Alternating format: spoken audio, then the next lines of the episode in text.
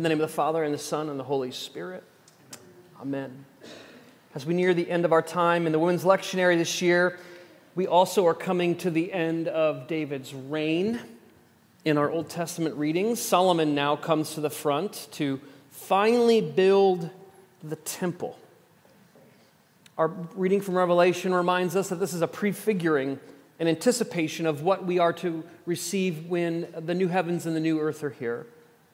Jerusalem, we see in Revelation, coming down out of heaven from God. No temple, because we see that God and the Lamb are the temple. New creation doesn't have a physical temple building, but God's very self is with us. And we hear Jesus say this Do not worry. What shall I eat, or what shall we drink, or what shall we wear? For all these the Gentiles strive. And indeed, your heavenly provider knows that you need all of these. But strive first for the reign of God and God's righteousness, and all these will be given to you. All this coming immediately after Jesus has said, You cannot serve God and money. The word there, the Aramaic word, is mammon. If you've known me for three minutes, you know I like that. So, we're going to talk about God and mammon and our decision of which we're going to serve today. Two ways of life are considered in our text the way of mammon or God's kingdom. Two very different political economies with opposing logics and ways and customs and values today. Mammon demands worry as worship. Our very life is forfeit in an ex- oppressive, exploitative, uh, exclusive political economy in pursuit of basic survival. But today we proclaim God's political economy, God's reign, God's kingdom is full of justice and inclusion and abundance. Let us enter together into the all these things will be given to you all life. Jesus says, Worry not, forget about it. His audience is made up of day laborers, the poor.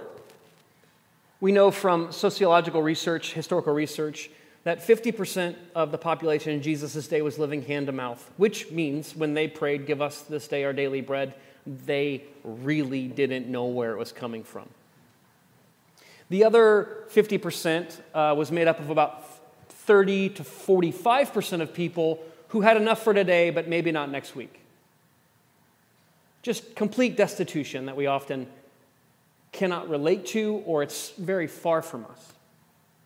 So now, now hear these words. Jesus says to these people, don't worry about your basic survival. Eat, drink, and clothing. Jesus is saying, don't worry about basic survival necessities to people who are living barely surviving. What is going on here? How is this not completely tone deaf by Jesus? Yeah? How is this not a taunt? Stop being hungry, starving person. Stop being cold, naked person. Stop being thirsty, parched person. I'm reminded uh, of Jesus' brother James. In the first chapter of the Epistle to James, he says, If one of you says, Go in peace, keep warm and well fed, but does nothing about their physical needs. What good is it? What good is it? I think we feel this too in our bodies, those of us who deal with anxiety and worry, do we not? We hear Jesus say, Do not worry, and we're like, Oh, oh. that's, that's all I needed was somebody just to tell me to stop. It's good to know I shouldn't worry. That should fix it. Easy peasy. Some of you know what I'm talking about. So let's put out there that maybe Jesus is completely tone deaf and is telling people to do something that's impossible. Or, or, Jesus here is exposing the cost of serving mammon. Worry. This is how mammon works, which all these people who are listening to him would know very well scarcity, exploitation, oppression, extraction, making even the necessities of life a source of constant anxiety. I want to suggest that Jesus isn't taunting worried people, even us today, with a command they can't keep, but rather he's naming how God's justice alleviates the tyranny of mammon. Strive first for God's kingdom and justice means we aren't to extract money and life from each other like Herod and the temple and Caesar do so that our very life is at risk. We live with and for each other so that we experience together all these things will be added to you all life. Mammon demands all these things will be taken from you. Jesus declares all these things will be given to you. The logic of the kingdom then is generous. It's a human economy of justice and inclusion and abundance. You see, friends, mammon demands worry as our worship. Our very life, the very substance of what we need to survive, is now, gra- is now up for neg- negotiation. There's an anxiety, a crushing anxiety about staying, about surviving, staying alive. But God's kingdom, God's political economy, is not oppressive and exploitative and exclusive, but it's full of justice and inclusion and abundance. Let us enter together into this. All these things will be given to you all life today. Jesus invokes Solomon in our passage. Solomon, in all his glory, wasn't dressed like one of these. What's going on here?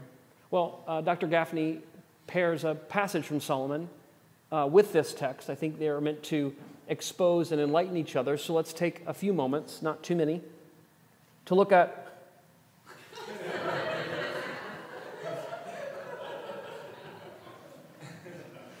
to look at what's going on in Israel around the time of building the temple. This is what 1 Kings 5 is about. Most sermons I've heard about this, maybe you can relate. This is the pinnacle of like Israel's kingship. They finally get enough for their act together to build a temple, and this is a big, big deal. Right? But I think there's something deeper happening here. Texts, uh, clues in the text that indicate that Gafney then draws out by putting these texts together that uh, in 1 Kings 5 we see some of the ways that mammon is at work.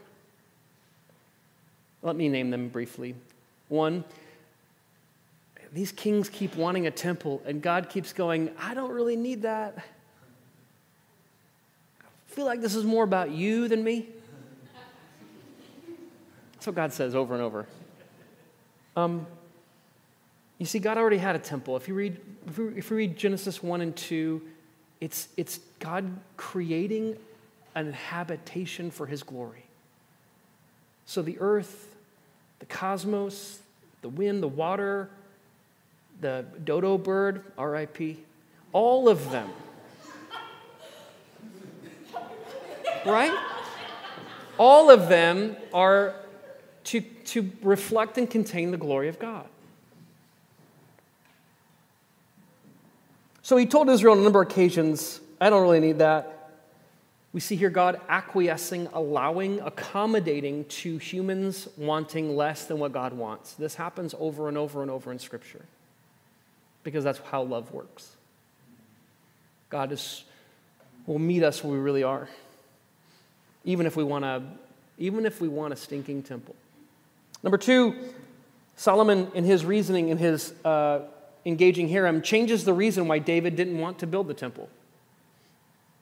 He, David, uh, Solomon says it was David's warfare that made the Lord reject him as temple builder. But what we're told in 2 Samuel is that the Lord rejects the temple because he wants to be free to move about his people. Number three, we're told that Solomon enters into a quote friendship or quote treaty with Tyre. That's the word berit which is also the word for covenant. When it's used between Israel and God, it's called a covenant, right? And Tyre is in the territory allocated to Asher, meaning it was initially supposed to be part of the promised land, but it was never conquered. And Tyre is among the nations with whom Israel is forbidden to enter into treaties explicitly. There's a hint then, a suggestion here, that in entering into this friendship with Tyre, that Solomon is abandoning the covenant with God. Number four, the hits just keep coming for Solomon. He commands that the cedars of Lebanon be cut down for the temple, right? And the cedars of Lebanon, you've heard this phrase. It's, it's repeated in the Psalms and the prophets. But the cedars of Lebanon becomes a symbol, a cipher in the prophets of pride and affluence and exploitation. Oppressive, wealthy people were called cedars of Lebanon. And cedar was an image linked with opulent empire. It, it, um, it functions a bit like if I were to say, not just me, but like in our common parlance, if we say, um, it's interesting to say common parlance because parlance isn't common. If we were to say hedge funds, we would all be like, oh, we, that elicits a, a kind of a socioeconomic class of people. None of, us are, none of us are buying and selling hedge funds. That's how Cedars of Lebanon functioned. And so the fact that that's a part of building the temple should, we should notice that. Number five, it took Solomon seven years to build the temple, which sounds impressive. You know, seven is an important number in Hebrew numerology. It means complete, it's a, a number of completion, perfection. It's impressive until you realize that Solomon took 13 years to build his primary residence. And the scripture is very explicit about how long it took to build each. And the size of Solomon's, not just primary residence, but his houses, all of them were bigger, more expansive and expensive, and took longer than the temple.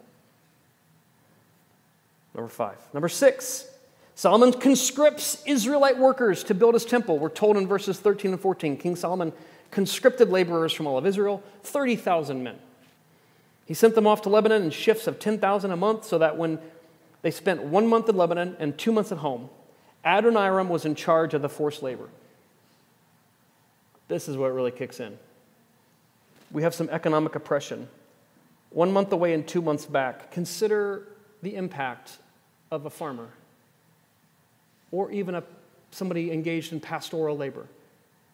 What happens to your crops and your animals while you're gone for one month and back for two, probably not working your land? You're probably dealing with the materials you were hewing and cutting down on that one month away.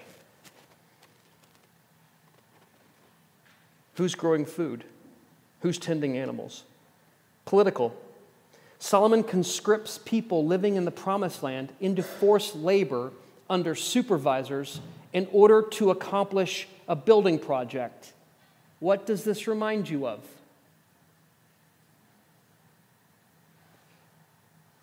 Forced labor, the word here in this verse uh, 13 and 14, is a phrase used to describe Israel's brick making labor in Egypt.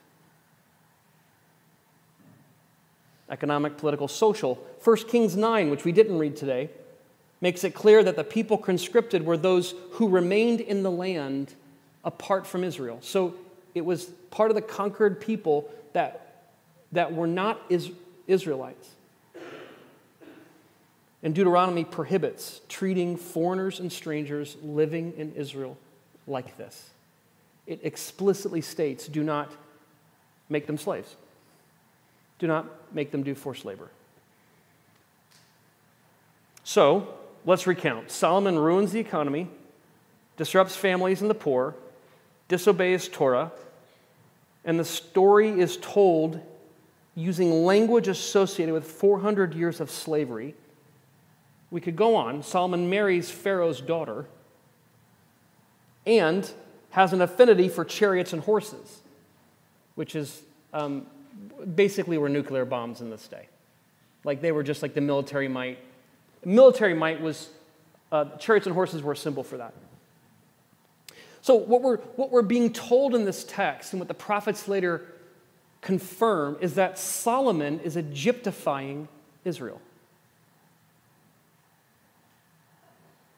Israel under Solomon is serving mammon, not God.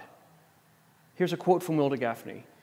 Quote, the effect of the conscription was so ruinous that when Solomon's son later tried to reinstitute the same policy under the same taskmaster, the people stoned him. The taskmaster, Adoniram. So then, hearing all this, thinking about this, we can then maybe hear Jesus as Solomon in all his glory wasn't dressed like one of these. I've always took that as Solomon was amazing, but the lilies are better. Until we begin to like pick apart that phrase, Solomon in all his glory, like the phrase in his glory always refers to God. Always. And I, I want to say there's maybe some like low key shade Jesus is throwing here.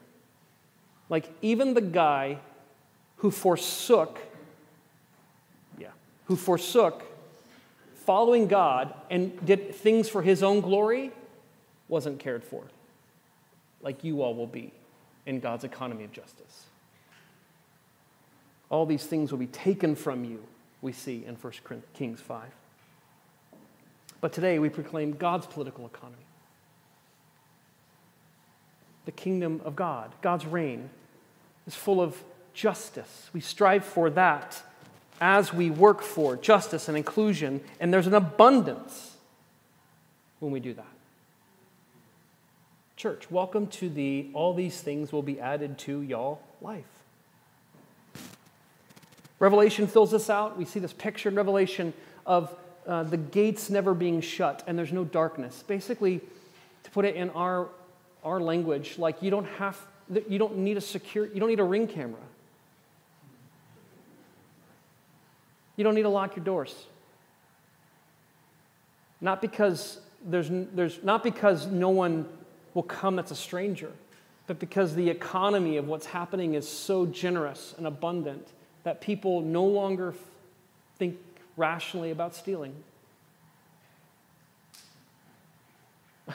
It's inconceivable.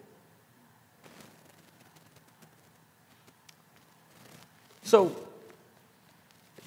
a few things to say as we close. We have real needs here